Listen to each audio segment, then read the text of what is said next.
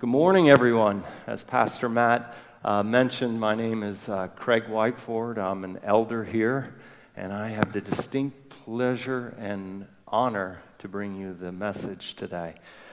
Um, I also am a husband to my beautiful wife, Hope, who did the announcements this morning, and to my three wonderful children, Gabriel, Emma, and Nora. Of course, I mess up Gabriel's name.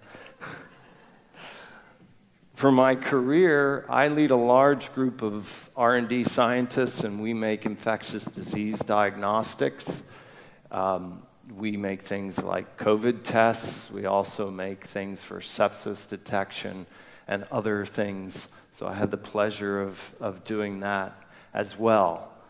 I have a question for you. What if I were to tell you there's one action you could do more in your life that would bring you improved physical health, increase your empathy towards others, reducing aggression, help you to sleep better, improve your self esteem, mental strength, and I'm not talking about diet and exercise. As diet and exercise can cause those positive outcomes that is one way that they can do it, but there's another way that you can have those positive outcomes. Are you interested in finding out about more? And if you are, let's see a show of hands. As because this is science, not tabloid news. And just as a clarification, I view pure science as a servant of God. God is the author of truth. And science is the discipline that strives to define that truth through observation. And let me put it into a scientific context. There's a stress hormone known as cortisol. When it's at chronically high levels, that means continually high levels, it can cause a variety of health problems. It can increase depression, weight gain, it can cause digestive problems, sleep issues, high blood pressure, and even heart disease. However, at low levels, cortisol is good because it induces the fight and flight feelings that we get. That helps us to avoid danger. Like when you're backpacking and you come across a bear, and your mind starts to tell you you want to run, your heart starts racing, and it feels like it's in your heart. That's cortisol working. That's a good thing. But don't fret because you don't need to outrun the bear, you just need to outrun your fellow backpackers. And if your backpackers are carrying wood, firewood, or a chair, you know you have bear bait with you, so you're good. That's usually what I look for. Kidding aside, um, the practice of gratitude in your life reduces chronically high levels of cortisol. Let me say that again. The practice of gratitude in your life reduces those chronically high levels of cortisol. Gratitude is not something that can be manifested by us, it is an instinct of the heart nourished by Christ. This spiritual habit reduces biological traps. I want to highlight something here before. I told you diet and exercise is something physical that you can do to have positive impacts. What I'm talking about here is something spiritual you can do to have physical positive impacts. There's a direct relation to this and many other spiritual habits and disciplines that can have a better overall positive impact to your health. As you choose gratitude, high levels of cortisol and their damaging effects loosen their hold in your life. In the parable that we're going to read today, Laborers in the Vineyard, we will discover the poisonous impact of prideful expectation that results from a life dictated by complaining. Amen? Complaining has that negative aspect. Let's go to the Lord in prayer before we read his word. Lord, we thank you for how beautifully and wonderfully we are made. You are a powerful and gracious God who spoke all things into existence except us. For us, you came down out of your throne room to form us from the dirt with your hands as a potter molds clay. You formed us in your likeness and image. And when we disobeyed you, you put into motion a plan before time to send your one and only Son to take our sin and clothe us in his righteousness. We are eternally grateful for your abounding grace and generosity. As we turn to your word, we ask that you send your spirit amongst us to give us eyes to see and ears to hear your word, not mine. And that you give us strength to enable it to richly dwell within our hearts, to transform our thinking, feelings, and actions, to bring glory to you all of our days on this earth. Amen. Amen. As we learned previously from Pastor Matt, parables were a way in which um, Jesus used to reflect everyday life to highlight the truths of the kingdom of heaven. The parable of laborers in the vineyard is found only in Matthew, and which is a gospel primarily written to a Jewish audience. We have to ask the question why is this here?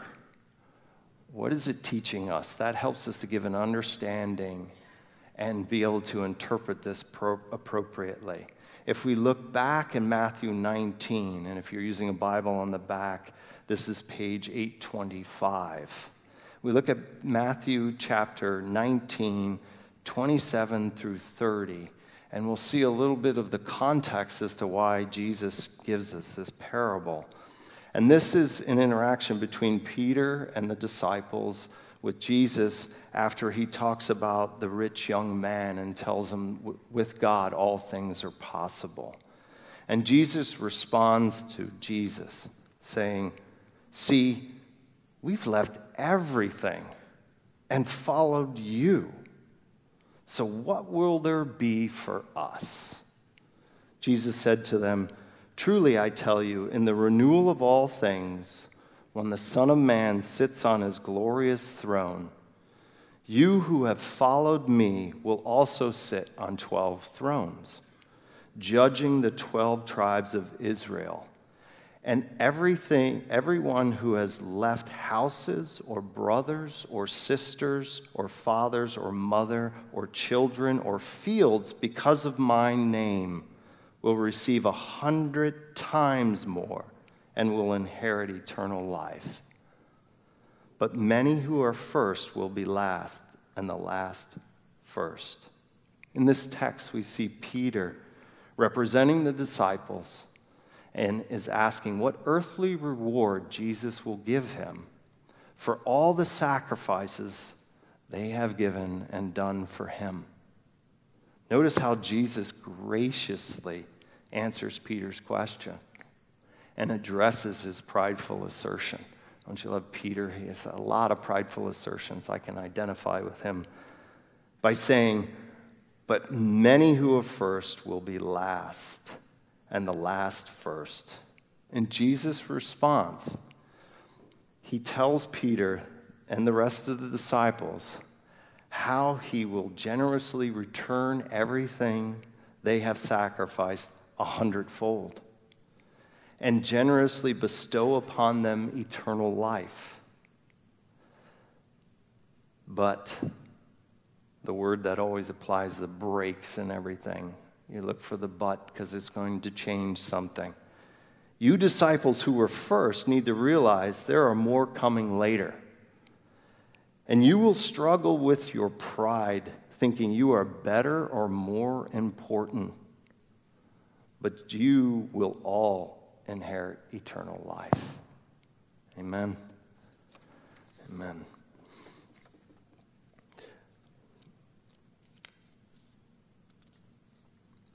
So as we as we look at this, we see as we turn to the scriptures on the parable of laborers, I just want you to understand what I feel the main point of this parable is as we read it.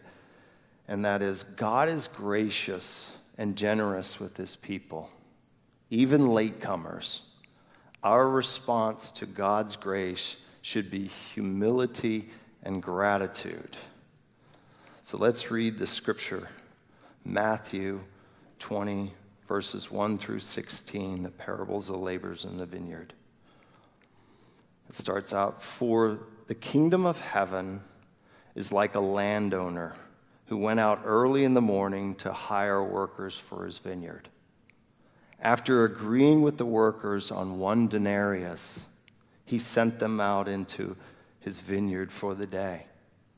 He went out about nine in the morning. He saw others standing in the marketplace doing nothing. He said to them, You also go into my vineyard and I'll give you whatever is right. So they went off. About noon and about three, he went out again and did the same thing. Then about five, he went out and found others standing around, and he said to them, Why have you been standing here all day doing nothing? Because no one will hire us, they said. You also go into my vineyard he told them. And when evening came, the owner of the vineyard told his foreman, Call the workers and give them their pay, starting with the last and ending with the first. When those who were hired about five came, hired about five came, they each received one denarius. So those are the workers that had worked one hour. So when the first ones came, they assumed they would get more. But they also received a denarius each. When they received it, they began to complain to the landowner. These last men put in one hour, and you made them equal to us who bore the burden of the day's work and the burning heat? He replied to one of them, Friend, I'm doing you no wrong. Didn't you agree with me on a denarius? Take what is yours and go. I want to give this last man the same thing as I gave you. Don't I have the right to do what I want with what is mine? Are you jealous because I'm generous? So the last will be first, and the first last. Amen. In this, in this very first verse, we see Jesus likening the kingdom of heaven to a vineyard. And grapes at the time were a very important crop to the Israelites. And also throughout the Bible, the Israelites are referred to as the vine or vineyard of God.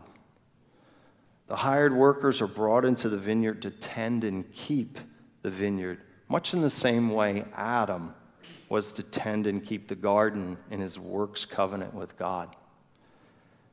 Our work is our primary way we can glorify God.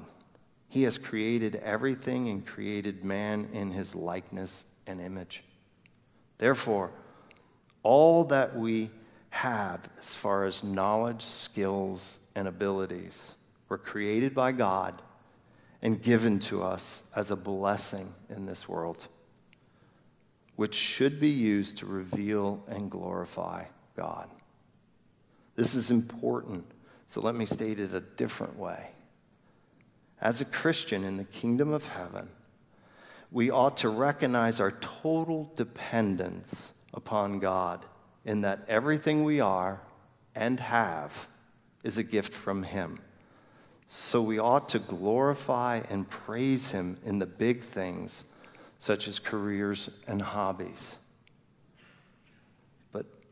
All those big things are constructed of much smaller moments. A heart truly set on daily glorifying God is also a heart that instinctively finds ways to praise Him in the waking moments. In food they eat, in the convenience they're privileged to, in who they talk to, praising Him in all circumstances, and even the difficult ones, as Pastor Matt mentioned this morning. Amen. One of my favorite scenes, and now I'm going to date myself a little bit, in Chariots of Fire is where Eric Liddell is being reprimanded by his sister for neglecting his responsibilities before God as he devotes his focus towards competitive running. Liddell responds to her and says, I believe that God made me for a purpose, but he also made me fast. And when I run, I feel his pleasure. What I personally find enlightening about this scene is the beauty of our giftings. It's not only what they allow us to do, but who they connect us to. And who they connect us to deepens, deepens and diversifies our understanding of God's manifold wisdom in creation. All his many works will praise him and the varieties of gifts and skills He's appointed and apportioned to us are avenues for glorifying Him. For me, I get a glimpse of the beauty and the complexity of life at the micro level through my love of science, and at the macro level for my love of triathlons. I also get to experience these through a diverse set of lenses by the people around me and how they view it and how they see things. I get to interact with them and see the many diversities. It's a wonderful thing. We serve a God of infinite glories, and we can experience Him in vastly different ways that engage our bodies, our minds, our hearts, and our spirit. Therefore, God has generously gifted us. So let's use each of those gifts to glorify Him with gratitude in our hearts. And this is seen in Peter, it's further underscored in Peter 4:10. See it up on the screen now. Each of you should use whatever gift you have received to serve others as faithful stewards of God's grace in various forms. It's telling us that God has given us those gifts to serve others as a faithful steward. And His grace comes in various forms, and so do those gifts. What an amazing thing. He's thought of everything. I also find it interesting in this scene from Chariots of Fire that maybe Eric's sister is envious of Eric's gift to run or the fame that it brings him. She is cloaking her envy in Christianese by telling him he's neglecting his responsibilities before God being envious of how God has chosen others to display his glory and carry out his grace because we want that honor and that gifting ourselves is such a wretched, twisted mindset. And yet, we've all done it at one time or another. We've fallen into this trap. I know I have. So it would be prudent to examine ourselves through prayer and meditation. Our thinking in a potential envious situation, as this action will inform us about who we truly think we are and what we deserve. So, turning back to the scriptures in verses 1 and 2 we see God's sovereign grace here. As a landowner goes out early in the morning, you could see a man going out early, and I often see the sun coming up over the horizon, blinding me as he's walking into this village to go find the workers. And why is it his sovereign grace? Because he goes out to find, he goes out to choose, and he goes out to hire. It's all him doing this. And he goes there to call them into his vineyard to do the work. And the other beautiful thing is his call is effectual, it works. They go without question, they go willingly to serve him. Also, to give you a little bit of background, it says they agreed on one denarius. A denarius was the common fair market value for the work that they do in a day. At that time, it was worth about a penny. And those workers work from day to day. They don't have a continual stream of income that we're blessed with, and, and, and, many of us are. They had to work that day and pay at the end of the day to be able to survive. And I find it very interesting that there was shrewd negotiation that went on because they agreed with the workers on one denarius. So the landowner knew the fair market value was a denarius for the work. But the workers also knew what they had to offer. So they're willing to negotiate with the landowner back and forth on what is fair and what is right. So they have confidence in their skills and their abilities to be able to do what he's asking them to do. Now let's look at verses 3 and 4 to look at the other ones he goes. So he went out about 9 so the, the start of the day was 6 a.m., the end of the day was 6 p.m. So he goes out three hours later, about 9, and he saw others standing in the marketplace doing nothing. And he said to them, You also go in my vineyard, and I'll give you whatever is right. So they went off. What's interesting here is the level of confidence of these workers wasn't the same as the ones prior. They didn't negotiate anything. They trusted him because he said he'll give them whatever is right. So they had trust within him that he would do what's right.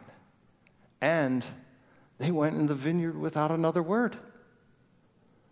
It's very interesting to see these different workers. Now, if we look at verses 5 and 7, about noon and about 3, he went out again and did the same thing. Then, about five, he went out and found others standing around. And he said to them, Why have you been standing here all day doing nothing? Because no one hired us, they said.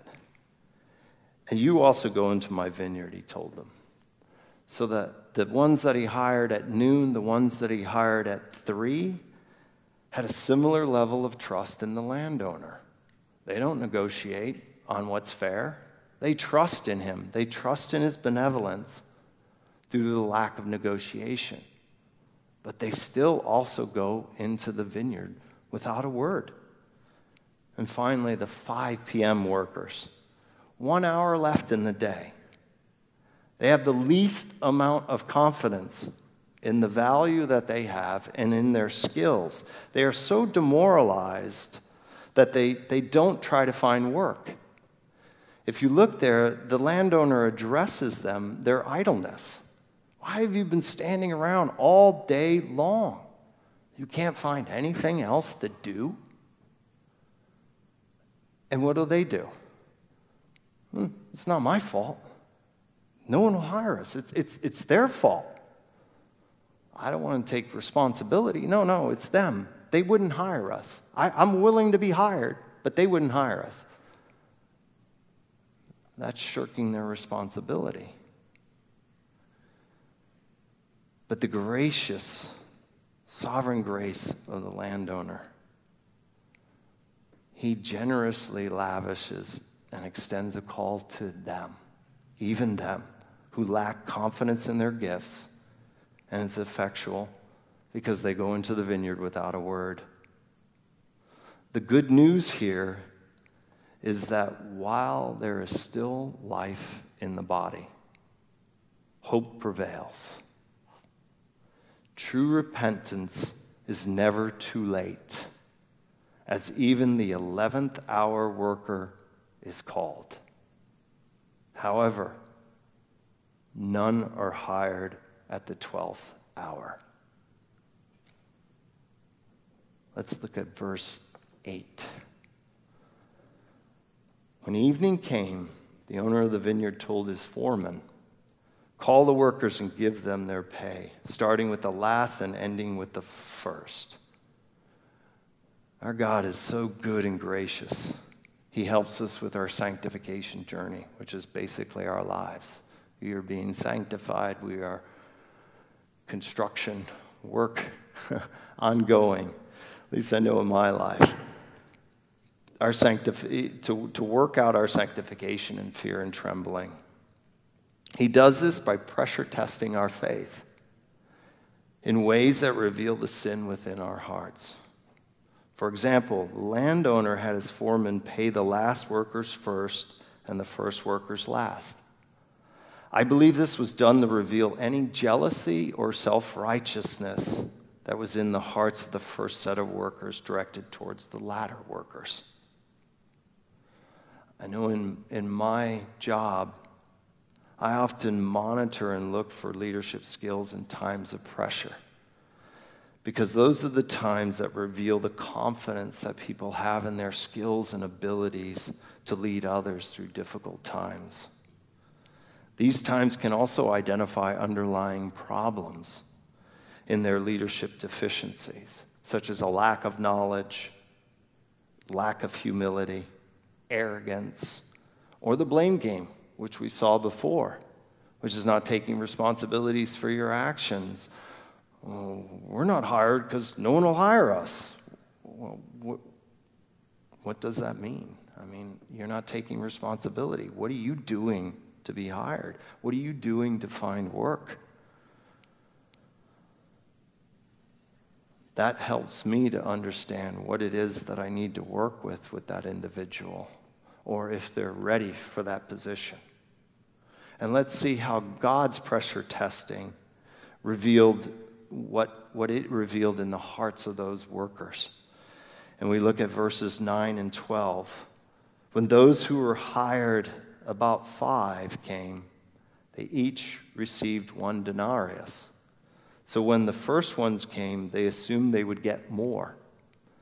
But when they received a denarius, they also received a denarius each. When they received it, they began to complain to the landowner. These last men put in one hour. You made them equal to us who bore the burden of the day's work and the burning heat. This response hits me square in the face. I'll explain why. Because I have the tendency to overinflate the value of my contributions to a project. Since I didn't fully understand the scope of what role I played in the project as opposed to someone else. And this is underscored in Deuteronomy 8 14 and 17 through 18. Be careful that your heart does not become proud and you forget the Lord your God who brought you out of the land of Egypt, out of the place of slavery. As you may say to yourself, My power and my ability have gained this wealth for me. But remember that the Lord your God gives you the power to gain wealth in order to confirm his covenant he swore to your ancestors as it is today. He's telling us not to forget what he's done, and he's given us everything. He's taken us out of Egypt. He's taken us out of slavery and freed us. He's given us the power to earn wealth. He's given us knowledge, skills, and abilities. And he's saying, don't forget where that came from and what it's for. It's to bring glory to me and to reveal who I am. We also see that the workers do not appreciate the situ- do not approach this situation with humility. In order to further understand their role they played versus the others.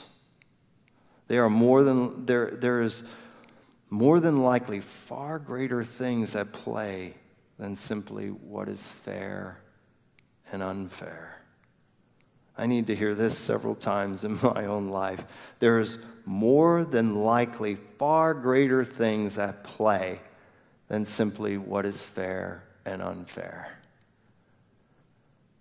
The workers are robbing themselves of satisfaction in work, joy in reward, gratitude in provision by making assumptions as to what they deserve to receive.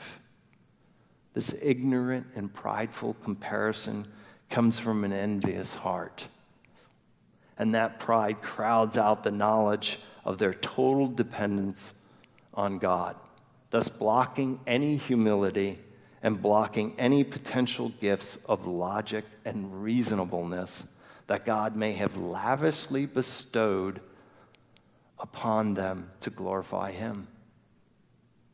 However, when I'm focused on the joy of the Lord with an attitude of gratitude, my response and ability to handle a potential injustice situation is very different. And the outcome is most certainly one that would glorify God. So, what does this look like? How can I do this? We find this in Philippians 4 4 through 7. It's beautiful how God gave us a situation and He knows we're going to get in these situations. He gives us how we can meditate and find the way out of those situations that will honor and glorify Him. So when you get into those situations, remember this verse. Meditate on this verse because it's key. And it's Paul that gives us this verse from jail. Rejoice in the Lord always. Again, I say, rejoice. Let your reasonableness be known to everyone. The Lord is at hand. Do not be anxious about anything, but in everything, by prayer and supplication, with thanksgiving, let your requests be known to God. And the peace of God, which surpasses all understanding, will guard your hearts and mind in Christ Jesus. As we look to the joy of the Lord, he says, Rejoice in all things. And let your reasonableness, which is a gift from God, your ability to balance grace and truth in a given situation and interactions with people, let it be known. Because God is at hand. What does that mean? Does that mean that I need to be afraid because God is there? No. It means that He's alongside of you to help you. Because the very next verse, He knows that you're going to be anxious about these situations. Who loves conflict? No one. He knows you're going to be anxious. But he's, going to, he's saying in prayer and supplication, that means asking. Let your request be known to me. I'm here, right alongside of you. I know what's going on. Ask me, and I will give you peace that surpasses all understanding. What does that mean? The peace of the world is peace that is in the absence of conflict. The peace of God is peace in the conflict. And that's the difference. That's why it surpasses all understanding, because you can't understand it. You think peace is when nothing is going on and everything is just fine. But that peace that God gives you is in that situation. So then you can let your reasonableness be known to everyone and known who gave you that to restore the glory and to give the glory back to Him. Because that peace will guard your hearts and minds in Christ Jesus. Because in those situations of anxiety, that cortisol and endorphins are running crazily. And sometimes you can lose your thinking and your humility and you can get very angry. As we practice gratitude, it will guard our hearts and minds from grumbling and complaining. So let's turn and look at my final point of the landowner. This is an amazing response. The landowner represents, if you haven't already figured that one out, represents God. He replied to one of them, Friend, I'm doing you no wrong. Didn't you agree with me on a denarius? This verse reminds me of what we read in Matthew 19. It's one of them. Peter was one of the disciples, representing the disciples. He's speaking to the one that's the representative of the workers. Very similar to what happened with Peter. He calls them friend. They're not enemies. He's not pointing to the Pharisees and Sadducees, which were his enemies. He's saying, friend. Those are his disciples. We're his disciple. And he reminds them of their agreement. You agreed to work for this, you agreed to follow me. He is just and will generously give them a reward. He gives them their denarius. He give, will return a hundredfold back to the disciples that give up, or any of us that give up things in His name. The problem here is that their pride has blinded them so that they don't see that Christ alone is so much more than any earthly reward they agree to. This is highlighted by Paul in Philippians 3. Paul was a man who had it all. He was trained by Gamaliel, which was one of the local Pharisees that was well known. He was a rising star. So if you look at it in, in corporate sense, you call this person a high potential. He's the highest of high potentials. They were giving him all kinds of accolades for who he was. Look at what he says in this verse. More than that, I also consider everything to be a loss in the view of the surpassing value of knowing Christ Jesus, my Lord. Because of him, I've suffered the loss of all things and consider them as dung, so that I may gain Christ. All those worldly things, he's saying, they're worthless. And they're a loss, and it's a good thing. I have gained Christ. The, the surpassing value of knowing Christ Jesus, my Lord. He's our great pearl of great price. We also see in verse 15 that God is generous. Are you jealous because I'm generous?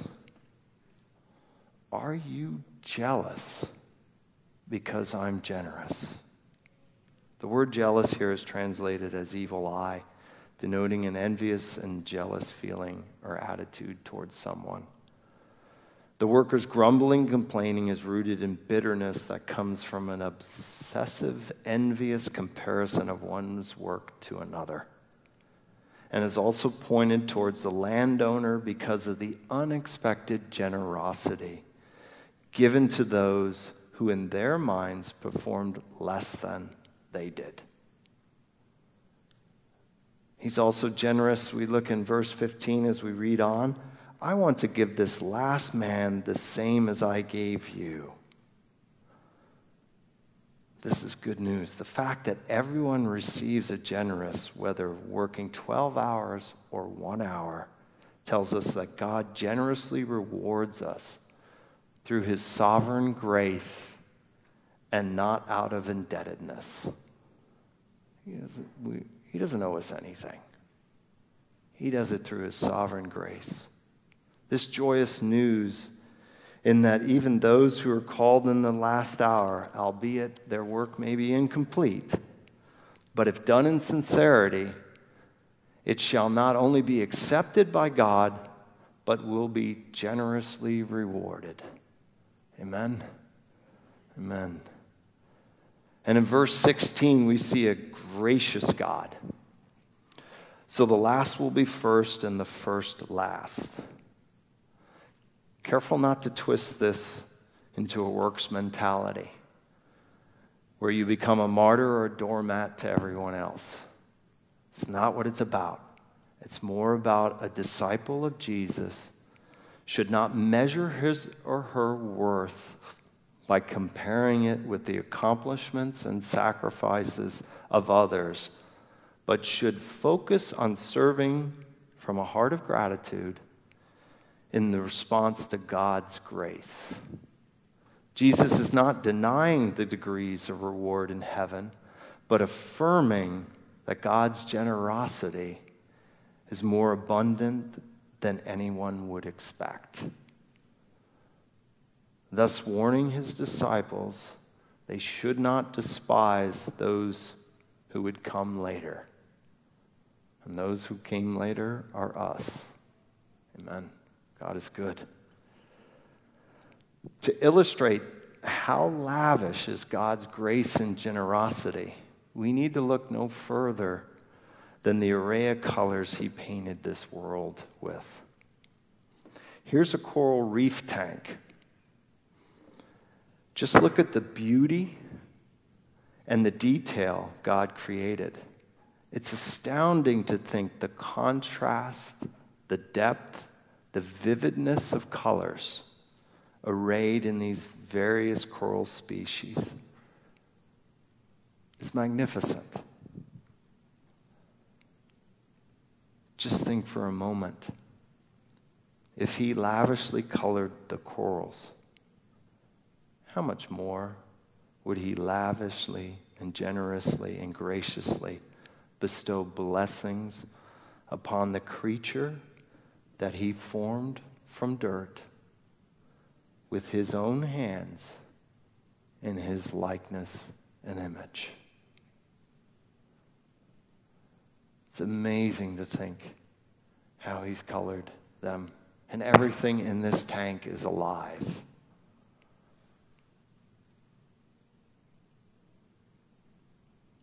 He's numbered every hair on your head. He knows you inside and out. And as we learned in Philippians, He's right here. He's not distant. He's Emmanuel, God with us. So I'd like to call up the worship team, and I'd like to leave you with a question. How do we counteract the feelings of jealousy towards latecomers in the faith. By praising God, He's called us early in the day. And that we are indwelt with His Holy Spirit from that time forth. Remembering all the while that Jesus is our hidden treasure, our pearl of great value so let this final verse dwell in you richly to bring you joy and an attitude of gratitude for all that God has done for you. Can you stand as I read this verse?